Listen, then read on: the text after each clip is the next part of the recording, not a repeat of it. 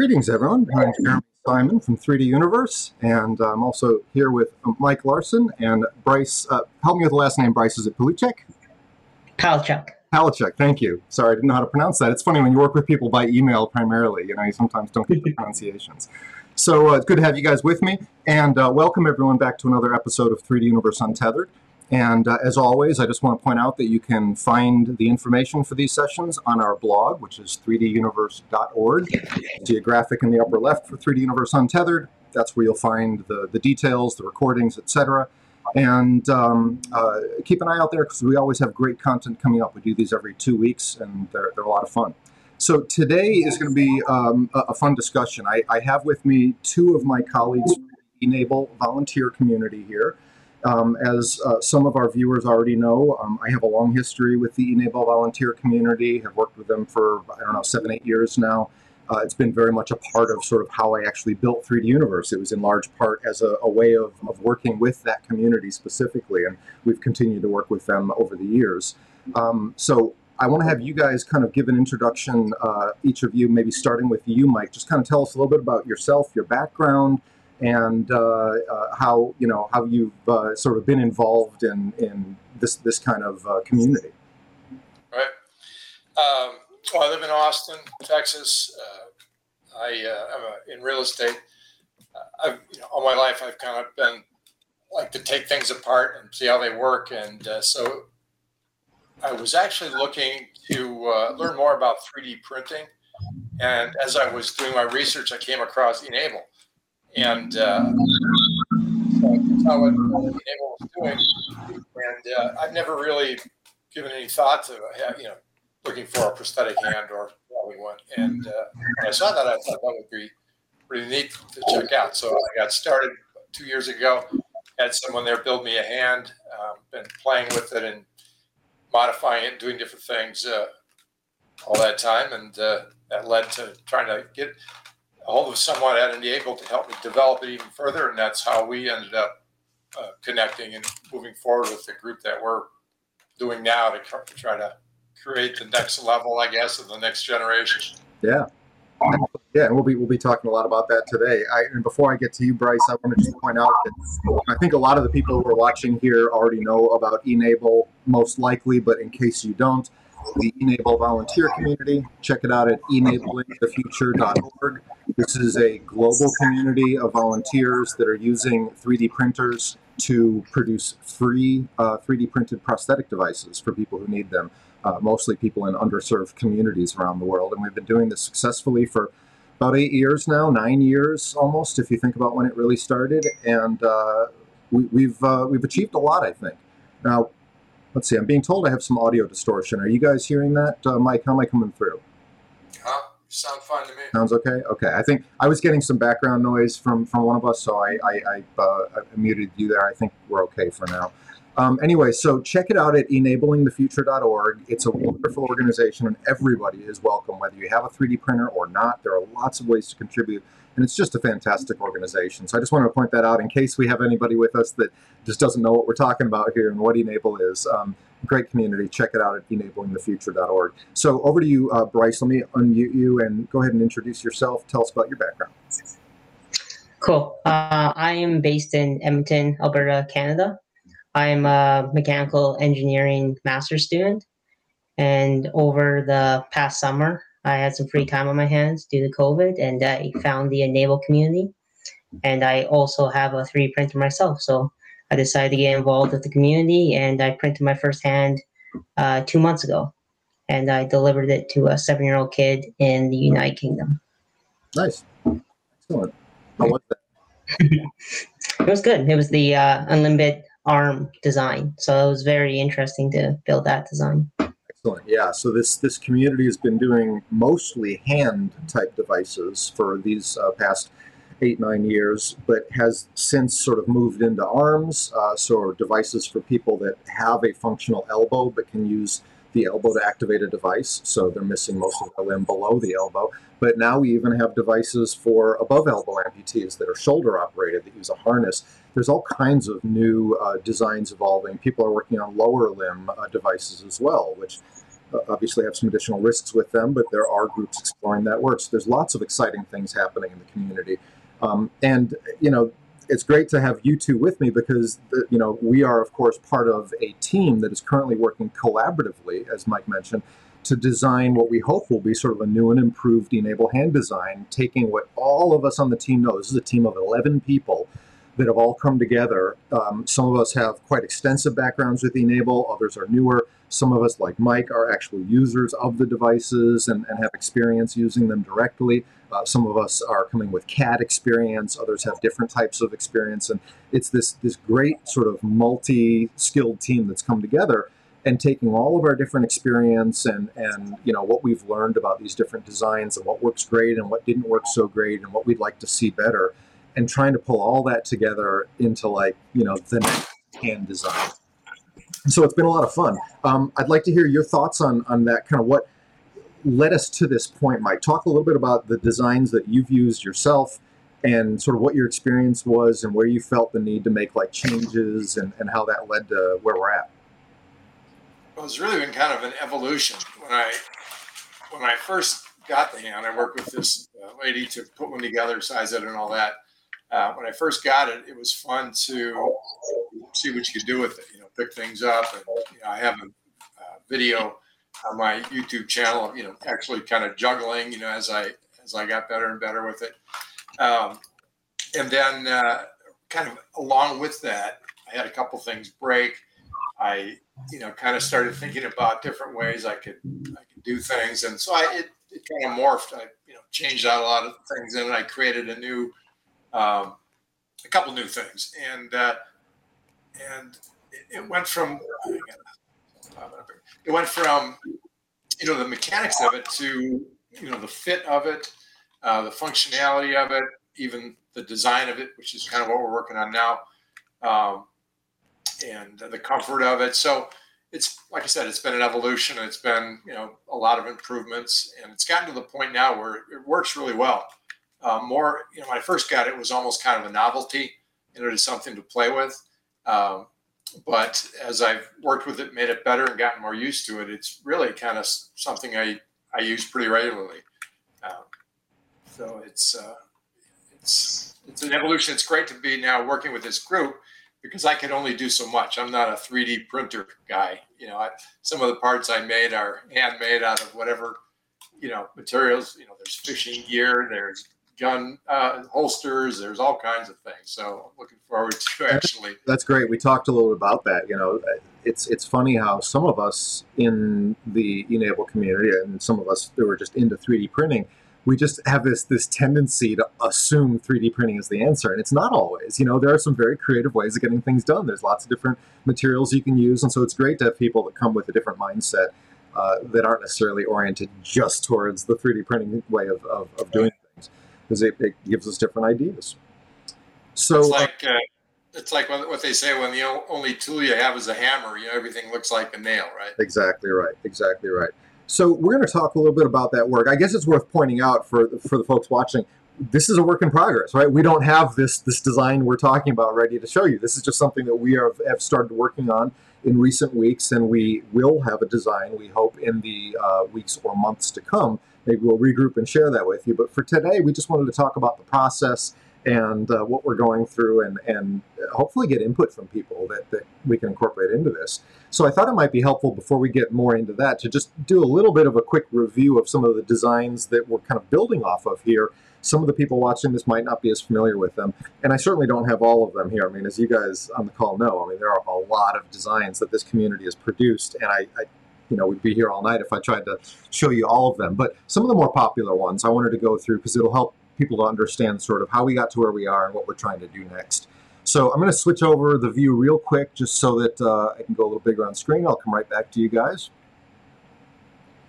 Okay, so I'm not going to go all the way back to the original 3D printed hand design that started this whole thing, but, you know, somewhere thereafter in, I guess it was around 2014, myself and a group of other enablers got together to collaboratively design, much like we are now, a new design that we wanted for a conference we were putting on for Enable. And so we had a very aggressive timeline, and We worked together, and in a matter of about a month, as I recall, maybe a month and a half, we cranked out this new design called the Raptor Reloaded. It was actually the Raptor, and then a second version came days later called the Raptor Reloaded, which was similar but built in Autodesk Fusion. And that's what you see here. It had a different kind of a look, very sort of an attractive, that sort of, I guess you'd call it sort of a robotic look that some folks really like. It had a lot more 3D printed components than some of the previous designs, which use metal hardware. So the fingers are connected with 3D printed snap pins that go in there at the hinges. Those are produced on the 3D printer. So the only thing you're using that's not 3D printed is some screws for the assembly, some Velcro, some padding, and the cords, the flexible and non-flexible cords that operate the hand. So that was the Raptor Reloaded design, and it served us very well for a number of years. This was the number one design the community was making.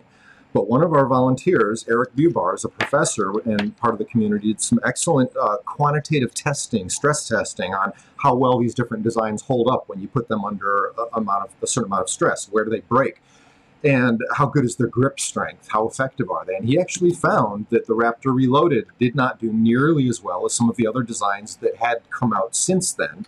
And so we as a community kind of collectively decided, we probably don't want to recommend the Raptor Reloaded or the Raptor anymore. It's good for kind of experimental or historical purposes, but we've moved beyond this. It's been kind of retired.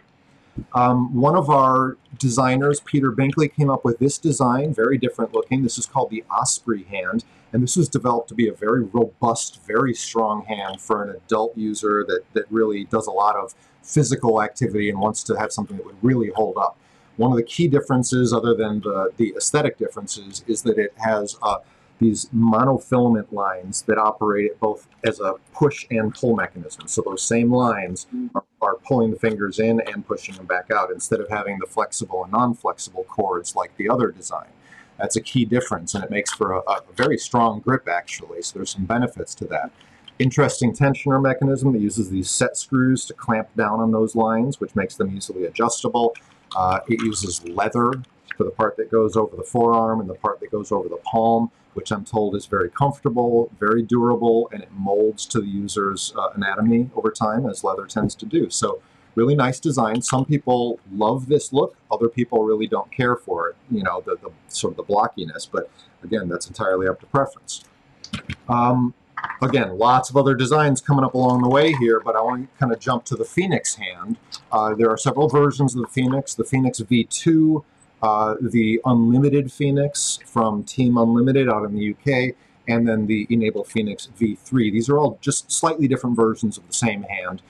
Some of them have the palm mesh here built in, as you can see, where it's 3D printed as part of the hand, and then can be thermoformed a little bit to sort of shape to the palm. Other versions, like the V2, has a separate palm mesh that gets attached with screws. The tensioner system, the pins are slightly different. One of them has a Whipple tree mechanism. Some, as you can see here, do not. But otherwise, the designs are very similar. One of the differences with the Phoenix hand is that instead of the flexible cords, this one uses these elastic dental bands, like the kind you use on braces. And interesting that I'm showing you this hand, because it shows one of the issues that we've discovered over time, which is, I'm taking one of these off, these things break down over time. I don't know if this will show up on camera, but it kind of starts to get, see, it just pulled apart. They really just kind of start to disintegrate over time. And so they don't hold up well. We've been including, when we make kits for these things with the assembly materials, we give people a whole big packet of them because they're going to have to replace them frequently, but we're looking for a better option. This really worked well for quite some time. This has been, I would say, the go-to design, one of the Phoenix hand versions, for quite some time now, probably the last couple of years, along with their arm, the Unlimited arm, which I think Bryce mentioned, and that's been probably the most popular arm design. So this one's been great. More recently, we had one of our volunteers from Australia, Matt Botell, created the Kinetic Hand. This is a beautiful hand design, as you can see, really very, quite realistic looking in terms of the shape, because it was built from an actual 3D scan of a human hand. So very attractive looking. It also uses flexible components. So one of the benefits of that is, if I operate it here for you, zero sound. I mean, it's silent. So that's a really nice benefit of the flexible components. downside to the flexible components is a lot of people have trouble printing, 3D printing these flexible materials. It is more challenging if you don't have your 3D printer set up exactly right for it. You know, things like having a direct drive extruder are pretty important. And so some people struggle with that. But if you have the setup to do this, this is a great design. And I have to say that the documentation that Matt created for this design is second to none. I have never seen anything so well done. It's so detailed and with beautiful rendered photos of all the different pieces and blowout diagrams, everything you could want to take you step by step through the whole process. So really nice design with some interesting elements. But again, the flexible parts are a challenge for a lot of our volunteers to produce. So those are the designs I wanted to highlight. Let me switch back here so we can get my guests on screen. Welcome back, guys. So I'd love to, I just kind of gave us a quick history there. I'd love to hear your comments. What do you guys think about, you know, any of those designs that you might be familiar with, and thoughts about those different components that I showed and what you're hoping to see? Let me just start with you, Mike. Any thoughts? As I've been experimenting with this, one of the things I've kept in mind is parts, replacement parts. You know, like you said, the dental bands wear out. I found a different type of band, but they still wear out. And I think that's, you know, when we look at the population that uses these, you know, they don't always have access to your Ace Hardware store or, you know, Amazon to order things. So that's been always in the back of my mind to try to use things that are easily found. Right. And I'll just say, ideally, I think it's going to be a combination of two things, Mike. We've talked about this. We're going to try to find materials that are widely available, like you said, so that people in any kind of area could find these kinds of things. But also, I'm hoping that these are things that we can help to source in bulk, as we have in the past. Yeah. I want to continue to offer these assembly materials kits for people that, you know, care to go that route, and then we could send those anywhere in the world. That's been a very popular option too. So one of those two options we would hope would be available to people to make it easier to put these together. Yeah. So thoughts about let's talk about some of the specific things, Mike, that you worked on improving. What are the specific elements of this design that you'd like to see when we talk about this next hand design? What are some of the specific design elements that you'd like to see in that from your, as a user, you know? Yeah. So like I said, a lot of the things that I've done, I've, you know, kind of duct taped and together, so it'll be fun to see them actually printed. Okay, let's go in the order of things that broke. So the first thing to break was, let me just put this down. It'd be easier to do that. Let's see. Okay, so one of the first things that broke was the hinge pin here, and I ended up using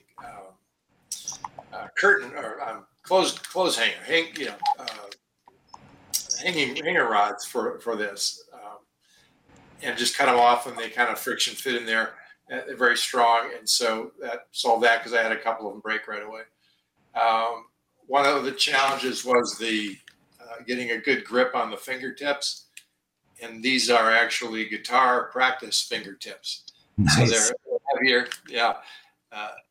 I've spent a lot of time trying to, you know, source some of this stuff, and it's funny how many weird places these things came from. But so they're heavy duty, you know, heavier duty latex. That's right, because they've got to hold up on those strings. Yeah, that's a great idea.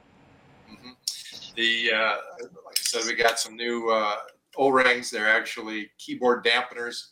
You know, again. And what did you like about those O-rings that you're using compared to the other dental elastics? Yeah, these will hold up for 10 times longer than the. So they're more durable. Okay. The tensioner, the original one, that broke right away, and I kind of kept having to put that together, and so I started looking at different ways to do the same thing. Basically, the tensioner just holds the lines in place so that you can adjust the fingers to the right position. Needs to be strong because there's a lot of force on the hand when you're picking something up. Yes.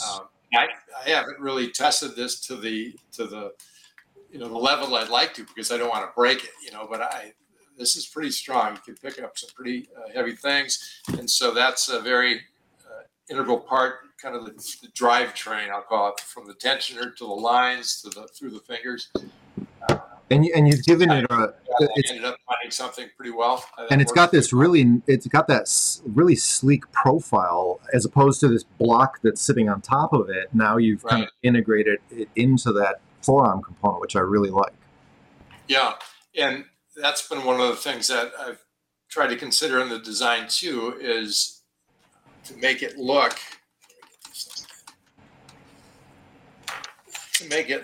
more. I don't want to say realistic, but to function more like a hand in the sense of the look. It looks similar to your regular hand, size-wise, you know, function-wise, but it also has a, kind of that robotic look. Exactly. So I was never a big fan of trying to make a prosthetic hand look like, you know, a real hand. So I think it's got some kind of neat. Qualities that you can, you know, make it look kind of robotic, kind of futuristic, in addition to being functional and all that. Sure. Yeah. So, okay. So we want it to have a stronger grip. We want it to have components that hold up better. So less chance of breakage. And you've already made some of those improvements. I'm just kind of looking at my notes here from some of our recent meetings. We talked about something that has improved efficiency, which I think comes back to that grip. So less mechanical resistance just in the amount of leverage you can get in the gripping. We talked about the hardware, like you said, making sure that it's something that's really strong and effective, but also easy for people to get. We'd like to kind of avoid the thermoforming, at least as an option, right? So maybe there's a version of the cuff that goes over the forearm. Maybe there's one version that you can thermoform, but maybe we give people another version that you don't have to thermoform. We heard that as a request. And, you know, 3D printing the flexible materials can be hard for some people, so we're trying to avoid that if we can. We wanted to offer some kind of ability to do fine motor functions, like picking up small objects, so maybe the ability to have certain fingers held closed so that you can operate, you know, just your index and thumb, for example. Things of that nature we talked about.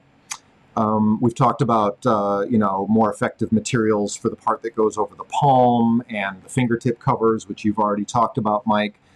We talked about improved adjustability, and we're going to talk about that in a moment in terms of how we're going at that from a design point of view. Less noisy. I don't know if you touched on that, but we want the device to make less noise when it moves. And that's, again, I will talk about that in a moment, because that's partly how we're going about the design and the CAD side of things, which we'll shift to in a moment. And then we may end up, you know, with this new design after the wrist-powered version is released, we may proceed to develop some kind of a terminal device version that can be attached to a standard prosthetic device as well, with a, you know, they use I think it's like a half-inch screw on the end, and offer a voluntary open version of the design as well, so that it would stay closed by default and you would be able to open it by bending instead of the reverse. So these are some of the alternate versions that we might release after the fact. So those are some of the goals that we talked about there. And I'd like to now switch, like I said, to talk about some of that a little bit further. Let's talk a little about the design side of it. If I might jump in. Please, Mike, yeah, go ahead. You know, I know we've talked about this in some of our meetings as far as making the hand so that I can do more fine motor skills. Right. And that was one of the kind of the ahas I had during all of this. You know, this hand is. When we make these hands, we focus on how this hand works, right?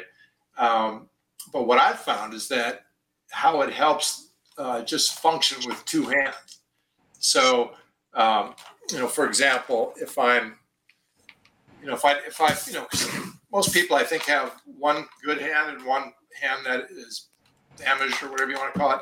So, you know, we've obviously learned to type and write and do most things with our good hand, but the prosthetic hand kind of helps support the good hand and things. So, you know, I can write with this, but then now I can grab my cup of coffee. Oh yeah, you know? I can I can do a lot of things that just help two hands work together instead of trying to do everything now with the prosthetic hand. You know, I mean, I can grab my cell phone. You know, I can hold it while I'm doing something else. So it's really a synergy of both of them together. So trying to make this two really fine things, I think, might be great in some scenarios, but for me, it does what it does great, and it frees my good hand up to do what it does great. So yes, and I'm so glad you brought that up, because we've heard this from a lot of our device users that have said similar things, that these devices might not be all that advanced. Yes, there are far more advanced prosthetic devices out there that can do amazing things if you can afford them. But for what these do, I've heard often people say that what it lets me do is it lets me free up a hand so that I can hold something with the Enable device, and then I can manipulate it with my other hand. And that makes all the difference in the world. So yeah. I hear what you're saying, the working together of those two hands. The device itself, it's pretty basic, right? I mean, it doesn't have all that much advanced functionality, but it does let you do a lot with that basic. Yeah. So I mean, things like in social situations, a lot of times, people that are missing part of the hand, you may have to hold up something like this and juggle things around or set things down. So for example, if I'm somewhere having a something to drink, I can shake someone's hand. I don't have to do this. So it's kind of the. The peripheral things that you don't really think about with just the hand, but it's what it adds overall. Makes a lot of sense. So let's talk a little bit about how we're going about this. And I want to shift just a little bit over momentarily to maybe a little bit more of the technical side of things, because I want to bring Bryce into the conversation. Bryce is one of several people on the team that are helping with the CAD work side of things, the actual 3D design, which is, of course, a huge part of this. Not by any means the whole part, but there's a lot that goes into doing something like this, right? There's just a lot of brainstorming. There's a lot of looking at different designs. What have other people done? There's a lot of experimenting with different possibilities, testing out different materials, playing with different options. Just you guys are, know this, of course. We've been going through all these different kinds of tests and experiments. We're just seeing what works, right? And we'll get there. We'll get to some great answers. And only once we kind of get through that brainstorming, we kind of figure out what we want to do, then we start to actually build it out in the 3D design software. And so as a team, we have decided to use Autodesk Fusion 360 as our modeling platform. Part of the reason we decided on that is because it's a powerful solid body modeling platform that is designed for parametric modeling, which we are going to be talking about in a moment here. And it's great for collaborative work. You can have a bunch of people working together collaboratively on designs, which is what we're doing. And it's available, while it's a commercial product, it is available free of charge for personal use and hobbyists, including folks like what we're doing. We're obviously using this for charitable purposes, and so you have access to a free copy of Fusion 360. So we thought it was a really good way to go. And so what that's allowing us to do, or we hope it will allow us to do, is to build this design parametrically. And Bryce, maybe you want to talk about that. What does that mean, to build a design parametrically, and what is the benefit of doing that? So the benefit of a parametric design is being able to go back after you've basically created the design constraint and change it slightly. So when you're using CAD modeling tools, you basically have a list of how you build out your model.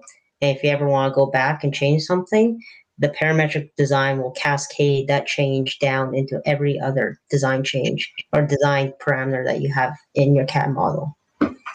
So this is very useful. Like Jeremy just said, when you have a collaborative design and when many people are working on the exact same model. Absolutely. Now, there's another benefit in our case, and this is important. One of the challenges we've had with our Enable designs over the years comes down to a matter of scaling. Obviously, not everyone needs the same size. Small children need something very small. A large adult needs something much larger. And what happens is when you scale the parts up and down, everything is scaling up and down, which includes the tolerances, the spaces between the parts. And so because we need the designs to work at the smaller scales, there needs to be enough of a gap there.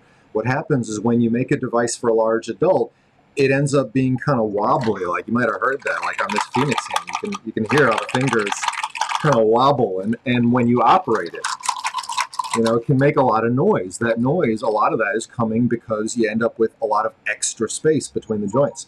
So if we do our job right, which is going to involve doing our modeling in Fusion 360 and doing it parametrically, which has benefits from the design side of things, we're then going to have one of our team members help us to transport this into something called OpenSCAD, which is a tool that allows you to then do the scaling on the end. So when you go to download the files you need, you'll be able to say what your measurements are or what scale you need, and it'll generate the parts for you in that scale. But it's going to do the scaling in a way where, for example, the hole sizes for screws can be kept the same size as the hand gets bigger.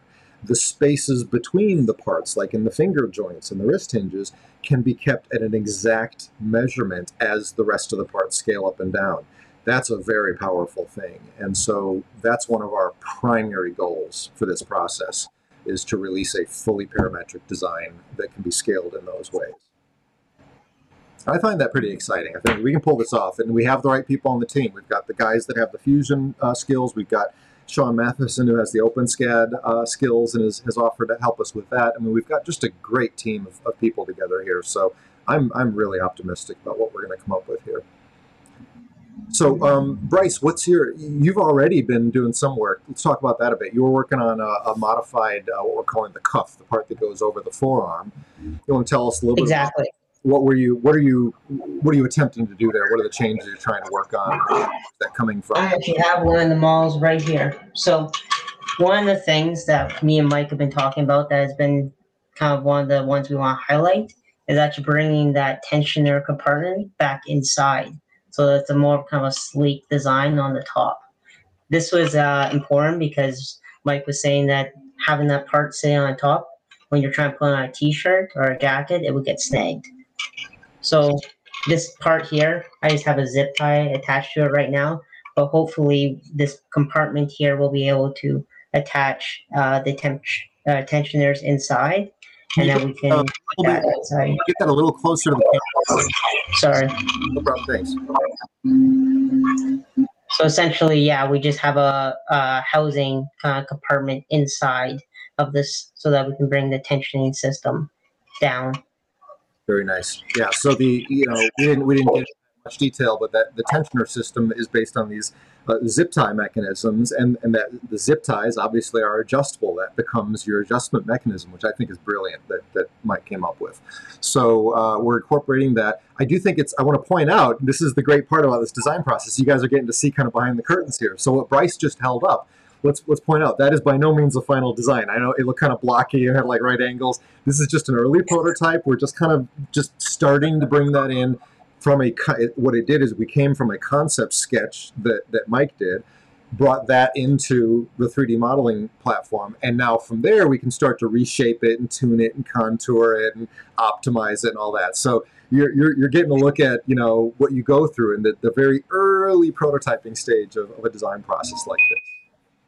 It's very iterative. You go back and forth many times. And that's I have to say that is one of the most exciting things about this. I mentioned back in 2014, I was part of a very similar team that worked collaboratively, and we came up with the Raptor and Raptor Reloaded designs. And I was so blown away by that process because here we had people from all over. We had one guy from Washington State, one from down in Florida.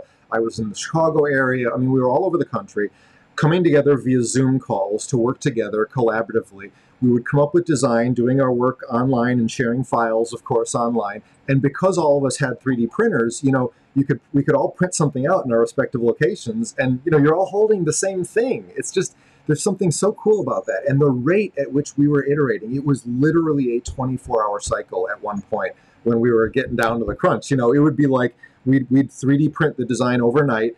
We would whoever did the test print would do a quick video in the morning, putting it together and showing how it works, share that video with the team. They would go ahead and make design changes based on that video, share the files later that day. You do another test print the next night. So literally a 24-hour iteration cycle blew my mind. I mean, that is just amazing.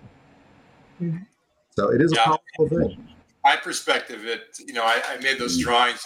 I kind of sketched out all the different components, and I mean, they were as clear as could be. I mean, you could just take those and print them, right? And as I spent some time, I realized that that there's a little translation that needs to happen there. There is. Yeah, you're going to learn a lot going through this process. Yeah, you got to think about tolerances and think about what printers are capable of, and how are the parts going to be oriented on the build plate, and how will this print. And yeah, we'll get into a lot of that. That's a lot of the fun.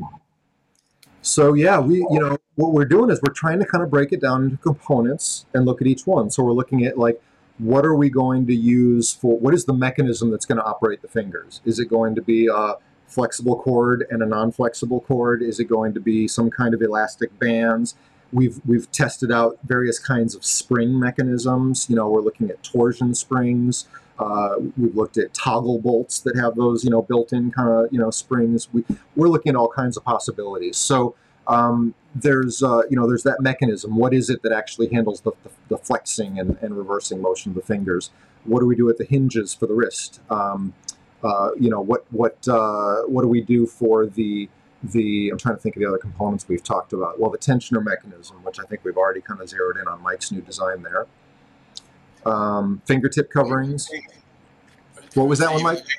Down to the finger pads. The finger pads, the fingertips, right? We talked about fingertips, so you could like pick things up. What else? Help me out, guys. What else have we talked about in terms of the components that we're looking at? The hardware, right? What's the hardware that goes in through the hinges that actually, are we using metal pins? Are we using Chicago screws? Are we using something 3D printed? Are we using something like, Mike, we didn't talk about that. You used pins that were friction fit, right? You want to talk about that a little bit? Yeah. So the pins originally, I can do this like looking in the mirror. They were little kind of clips that went in, and I found that they were pretty fragile at first. So I took a hanger, basically a plastic hanger, and what I did is I kind of dimpled around the center right where it passes through the center joint, so it would fit tight in there. And then the outside of the the other part of the hinge finger would move really easily, and it held it tight in there, so it wasn't like a screw that could kind of clatter around. It was a little more silent, so it made it stronger. That was kind of my first thought in doing all this, is to make it stronger. And it's such a small thing, but that really I think is a brilliant idea, because now you have with the friction fit in the center, like you said, and the rest of the finger able to rotate freely on the outsides, you end up with a very low amount of friction and a very low amount of noise, because it's rotating on a smooth surface. So I just think that's really a nice option there. Yeah, it works well. And a lot of it had to do with fit and, I guess, function, in addition to strength, making it work like a real hand in the sense of, padding. So it can grip a little bit better. Hold things that won't slip. The plastic printed pieces, you can imagine that something hard slips really, really easily. Inside, making it more customizable and finding materials for that. So that's a big part of it too, is, making it fit, comfortable. And one thing I noticed in some of the videos that I've seen of, people fitting kids, part of the fit is, if the cuff is not snug against the forearm, or the hand is loose in the pocket here, there's a lot of movement wasted, because if this cuff is moving around, it's not translating into moving the fingers. That's a good point. I mean, this is the point where I have really very little movement to operate, and it just means better control, better fine motor skills, kind of a thing, and it just makes it function more like a real hand. So I mean, even just the same device, but adjusted and set up properly, can make a big difference too. I'm glad you mentioned that, Mike. It's a really important point that sort of illustrates how important the fitting is. Like you said, it's not just about the design, and it's worth mentioning that you're in a nice situation, because obviously you're fitting for yourself and you can adjust it as needed. a lot of our volunteers will try to make a device remotely for somebody and kind of, you know, ship it off to them. And it's I know it's necessary sometimes, but it's not ideal. And the reason is because of that fitting and customization.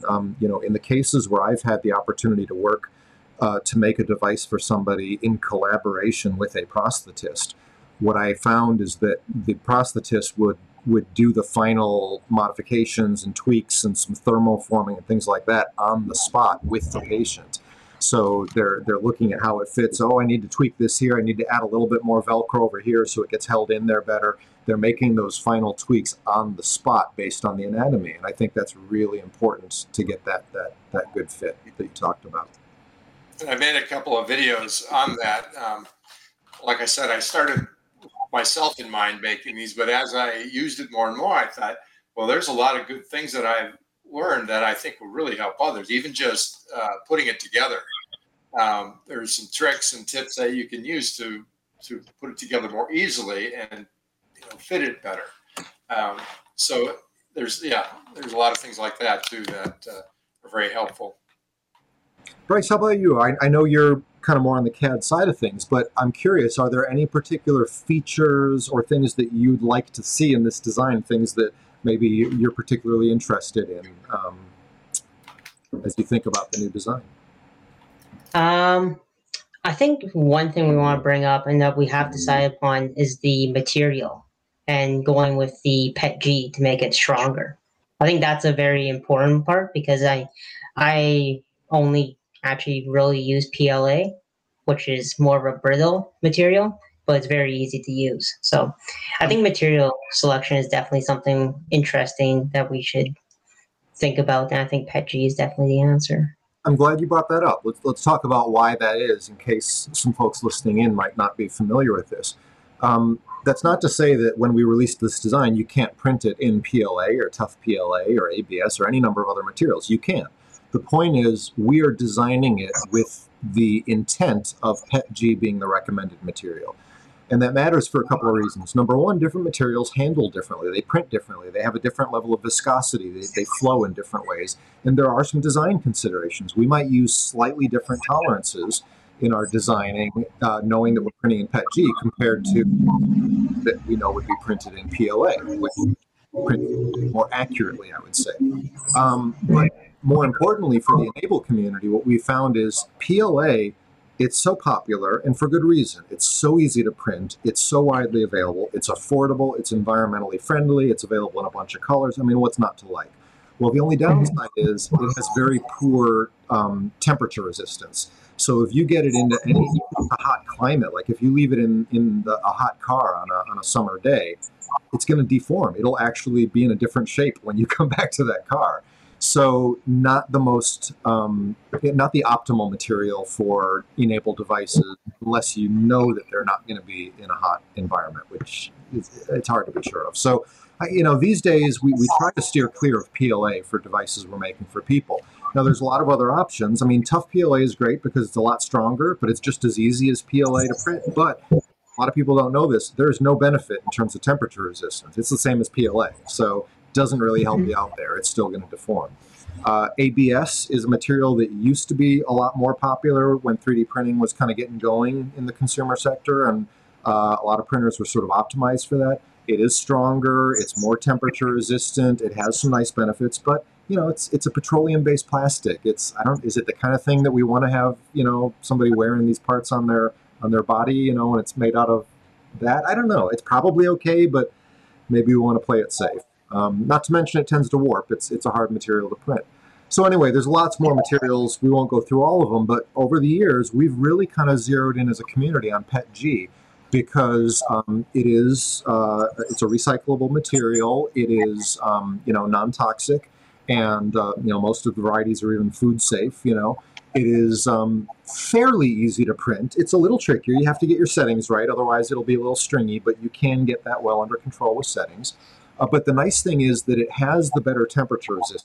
It'll hold up in a hotter climate, and yet you can still thermoform it if needed. So some of our designs you need to print one way and then use heat to shape them differently. You can still do that with PETG. So it's like that perfect middle ground where you can still thermoform it, but it's not going to, deform just, on a hot day.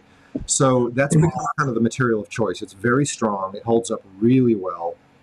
It's affordable. It's becoming more widely available. And I will mention, 3D Universe has developed 4 custom skin tone colors of PETG material specifically for the Enable community. So, and we'll try to add more over time, but we have 4 different skin tones in PETG in both sizes, the 1.75 and the 2.85.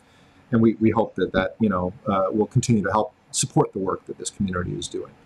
So yes, we are going to be designing it with PETG in mind as the recommended material. That's not to say that you absolutely have to use that material, but it's a good point, Bryce. Thank you for bringing that up. I mean, that's some of the things we've been working on, and I don't know, how far this might go in our design, but different materials. We're talking about soft materials with the fingertips, possibly creating a pad palm, which I was thinking about. That's right. I don't know, is there any advantage using something for the hand versus the fingers, but. And maybe that gets beyond what the average person wants to do, with... Well, not necessarily. I mean, that's an excellent point, Mike. And this goes back to our discussion of 3D printing not always being the answer. There might be, for example, if we wanted to do some kind of a palm covering and we didn't want people to have to print a flexible material, well, maybe there's some kind of material that we could get in sheets and just cut it out, and attach it or something. We'd have to look at that. For the fingertips, again, I completely agree, and I want to mention that I actually just over the last few days, I've had email exchanges with colleagues of ours who are now part of the Enable community, but they are also part of 3D Crowd, another charitable organization using 3D printing to do wonderful things. These guys are working on a project to help explore new and different materials for Enable devices. And one of the things that they're looking at is using a new flexible material that's available that is conductive and using that for the fingertips so that you could operate touch devices like your smartphone and your iPad. Yeah. I thought that was brilliant. I mean, I think that's just a great idea. So I'm looking forward to seeing the results of that. Yeah, that's great. I know we talked about in one of our Zoom meetings that some young lady wanted something that she could paint, her fingernails. She wanted to paint her fingernails, right? Different colors. Well, I thought about those fingertip inserts. I mean, that would be kind of fun because obviously you can make these in a lot of different colors, and for a kid, they can, make it. A young lady could have, red fingertips or something. There's a lot of neat color options that you can do by using the different materials. Absolutely. Okay, so we've got, and I apologize to the audience. I should have mentioned this at the beginning. I always forget something. That if you are watching this live on Facebook, and if you post any comments there on Facebook Live, we will see those here. We can bring those into the discussion. So please do join us. I'm sorry. I know we're heading into the end of our session here, but we can always follow up with you after the fact if we miss you as well. So I do see a comment here from, as a matter of fact, Eric Bubar, one of the volunteers that I mentioned earlier, who did the excellent work on testing these devices for strength. And he says, any thoughts to a BOA-like system that will really adaptively tighten areas differently for getting very good snug fits? Something like a TPU gauntlet, what we're calling a cuff, that has structure that runs parallel or along the arm for stiffness, but some give perpendicular to the arm to allow for adjustability, like Donna Zimmerman's Xelix cuff. Now, I have to admit, I haven't seen the Xelix cuff. Have either of you guys seen it? No, I haven't. Okay, so I'm going to have to check that out. When Eric talks about a BOA-like system, in case people watching aren't familiar with this, if you've ever seen ski boots, it's very popular on those. It's something like a knob that you twist, and it tightens it. It has like cords that go through it, and so by simply twisting a knob, you can ratchet it down and tighten it as much as you need to. And a while back, some of our volunteers that were working with the Cyborg Beast design, it was Dr. Jorge Zuniga, I think, was one of the ones who first started doing this. He got one of those BOA tensioners and put it on the back of a hand device and used that as a tensioning mechanism to adjust it. We have looked into that quite a few times, and we've actually made some significant efforts to establish relationships with the companies that make those. We have been unsuccessful so far. We have not been able to find a solution that we could get affordably that could be kind of plugged into an Enable device. That doesn't mean that you couldn't make something. Somebody more skilled than myself at MacGyvering things together probably could, but so far we've not been able to come up with a sort of an off-the-shelf solution that we could sort of buy in bulk and put into kits and things like that. If you have come up with anything, Eric, or anybody out there listening, please share that with us. I'd love to hear it. We're going to have ongoing discussion about this, by the way, on the Enable Hub. Hope you'll join us there. The links to the Hub are on the main Enable website that I mentioned earlier, enablingthefuture.org, so that you only have to remember one site. I'll just point you there. But over on the Enable Hub, which is the forum where we all talk and exchange ideas, please share your ideas, share links. If you have any ideas about these types of tensioner systems or other ideas, things that we should be considering, please do share those. We absolutely will incorporate that. And another follow-up comment from Eric saying, I just saw some shoelace designs on Amazon for about $15 for a BOA system with laces. Amazing. Depending on the price point you're looking for, working on a cheaper version in the lab. Well, that is exciting, Eric. I'm so glad that you let us know. I think that's a great idea. And I'm going to have to check that out on Amazon. So please share that link with us. And we will immediately look into testing that. Now, your timing could not be better. So yeah, I think one of the nice things about the way that we're doing this parametrically is we can approach it in kind of a modular way, right? Maybe we have a version that uses a zip tie tensioner, and then there's a different version where you can slap on a BOA, tensioner, and maybe there's different options for different types of fingers, and maybe different options for different types of, to accommodate different types of anatomies. If we do this right, we could come up with sort of a modular system where you can choose the different components the way you want them or need them. So all kinds of exciting possibilities. Thanks for sharing that, Eric. Very good. And you shared a link. I will definitely be checking that out. Thank you. What else? Any other ideas? I'll keep an eye on the comments coming in from the audience, but how about from you two? Mike, Bryce, anything else that you guys are thinking about that you'd like to see incorporate? Just wish list, right? If you could kind of wave a magic wand and have anything in a sort of a dream prosthetic device that would still be cost effective, of course, staying with our community goals here. Well, from my perspective, we talked a little bit about it, but strong, first of all, good fit, all that design. So, it functions easily. It's simple to assemble. It's simple to maintain. But where I really wanted to go, which is why I really reached out, is to make a design that looks really cool. I mean, I've seen some like fairings for legs and different things that are, very artistically designed. Yes. And, I think this could get to a point where, it could look really cool. I mean, folks with the, that had a hand that's, missing part of a hand or whatever, I think, you want to kind of hide it, you don't want people, whatever, it just could be a little awkward, more so growing up. But to have a hand that now looks really cool and kind of robotic, and, the looks you get are because, wow, that's cool. Anyway, I like to design it so it just looks very similar to a regular hand, but, obviously. A little bit on the robotic side. Yeah, that's what I. That's awesome. And, I think it's an interesting point you bring up, because a lot of it is a matter of personal taste, and I think a lot of it is cultural. What we've learned over the years is that in a lot of other regions outside of the U.S., there's more cultural sensitivity to blending in. There's people seem to want to steer clear of the bright, flashy colors and designs. They want it to match their other hand as well as possible, so that it's just not as noticeable, and we try to accommodate both, right? It's whatever the need is. That's what we try to develop. So it's a good opportunity to mention another exciting collaboration that we have going on. Actually, another a gentleman named Brian reached out to us, who has his own organization where he's been developing some free software for people for customizing prosthetic designs. And he had been focusing on lower limbs, but now he's working with us to be able to, work with our designs. And what it is he takes the 3D models of our designs, like the Phoenix hand, like the one that you're wearing, Mike.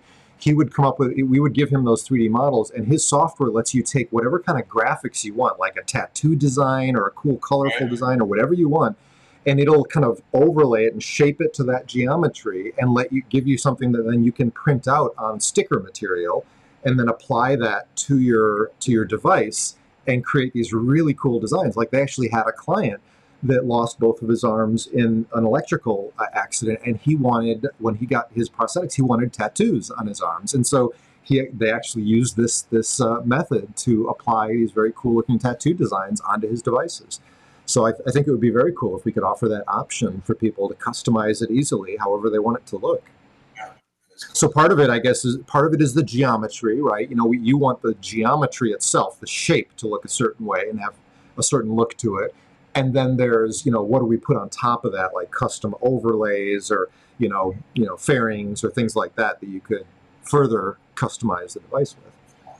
Well, and you know, back to the design, you know, like you were talking about, that's cool too. But part of my thought process in working on this was to make it real sleek. You know, that's why the big tensioner on top, and why we're talking about, Bryce and I are, well, my design was actually to put the mechanics of it inside, so it's very smooth and sleek.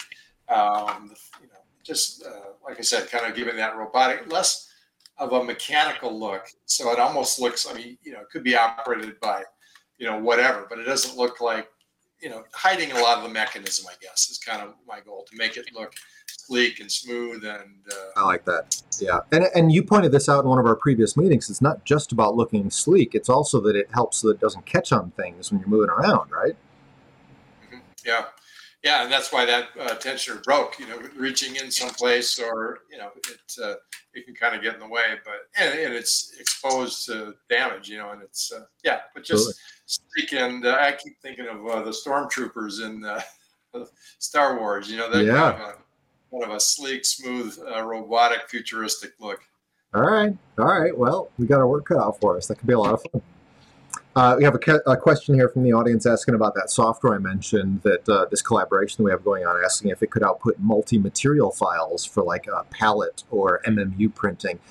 The answer is I don't know, but I will find out and get back to you. I suspect the answer is yes, but I don't know enough about the formats it's exporting in. So I've seen a demo of the software, very cool looking, very well built from the look of it, but haven't gotten into those details about file formats and whatnot. So let me get back to you on that. It's a good question. Anything else? Any other ideas or things that you guys would just, you know, think that you'd like to see in the design? Bryce, anything that you have in mind there? It's hard to say. I mean, these devices are purely mechanical, which makes sense. At least what we're focusing on, right? Yes. Yeah, and the only other thoughts I have is to incorporate some sort of myoelectric sensor, but then that becomes complicated. So, and that may be a future phase of our work. We'll see if this team wants to move forward into that. I will say there's been some very cool work done in the community around myoelectric devices, and in fact, the same volunteer that I mentioned recently, Matt Botell, who did the Kinetic Hand, he has been working on something very cool around a powered device that, instead of using the traditional myoelectric sensor, which is something that you might wear around your arm, and it's trying to sense the sort of electrical signals in your muscles, basically, they tend to be a little glitchy. They aren't all that reliable in most cases, and they tend to be a little bit hard to calibrate and get to work reliably. Well, he's come up with a really interesting way of doing it that relies on, I'm not going to describe this really well, but it had something to do with a physical sensor, where it's essentially something that as it tightens, or as your muscle tightens, it's physically depressing something through that tension, and it's basically just detecting that physical pressure. And so he's using some kind of a physical or optical sensor. Again, I don't remember the details, but it's not using myoelectric at all. And he said that his initial testing was showing that it was immensely reliable, required almost no tuning and calibration. And, you know, it sounded really encouraging. So if that pans out, maybe that's the kind of thing that, you know, we could work back into whatever design we come up with. It could be all kinds of fun with that. I wonder, Jeremy, if that's a piezoelectric cell he's got in there. Could be. I apologize. I don't remember the specifics, but that's something we can follow and get details from that. It's always been very interesting. Yeah. Yeah, so all kinds of exciting things. And I want to just take the opportunity to invite the community, anybody here that's watching, anybody that happens to find this recording down the road, or finds this in the Enable Hub, please share your ideas. Let us know anything that you're thinking about that you might like to see in a new design or that you think would be beneficial, either as a device user or as somebody that's made these devices before or just somebody as an outside observer. Please share your input. We really like to hear from everybody.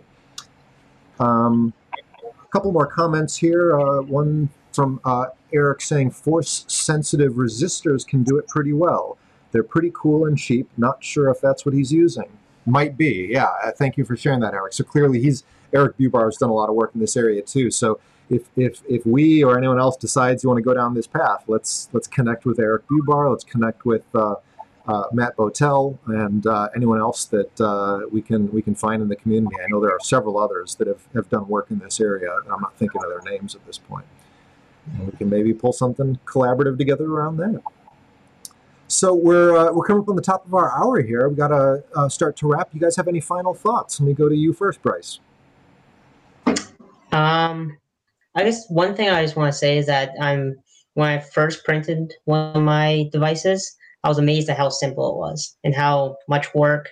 This was the Unlimited Phoenix hand I printed, and I was pretty much able to do it in one go. So anyone who's got a 3D printer and is looking to print a prosthetic hand, this is a very cool organization. Yeah, I was, one of those guys that was just printing out trinkets from Thingiverse on my printers, and then I came across one of these hands, and it just blew me away. You can do what with a 3D printer? And it's not hard. Like Bryce said, don't be intimidated, folks. Any one of you can make these devices. I guarantee it is not hard. We've got great video tutorials. We've got great documentation. We've got the materials that you need. It really is doable. Mike, any final thoughts?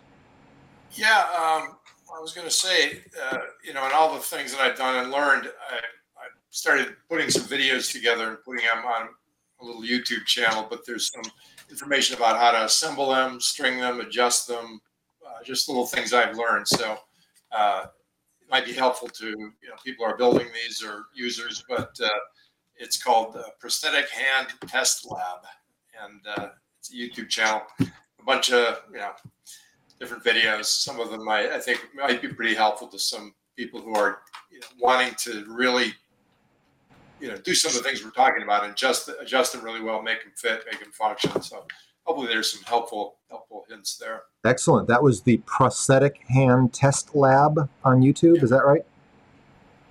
All right. I'll get that link from you, Mike, and I'll include that then when we do the blog post write-up for this as a follow-up, so we'll get people that link. Well, this has been a lot of fun, but as always, we have limited time, so we're going to have to wrap for now. I hope we will do this again, though, as we get further in the process, maybe as we come up with some prototypes or have a design. Let's get back together, share what we've come up with here. Thanks to the help of those watching and sharing their ideas and coming together from this community. It'll be interesting to see what we can do here. We will we'll share those results with everyone. As always, the recording from today is going to go up on our YouTube channel. It'll also go out as a podcast if you'd like to listen to the audio version. It'll be available on all the major podcast channels under 3D Universe Untethered. So thanks, everybody, for watching. And please continue to share your comments. We'll continue to respond and follow up with you. And join us, enablingthefuture.org. which will eventually lead you over to the Enable Hub, where we can meet you and collaborate together. Great to have you, Mike, Bryce. Thanks for your time. Thanks, Jeremy. Appreciate it. Thank you, Jeremy. Bye, everyone. Bye.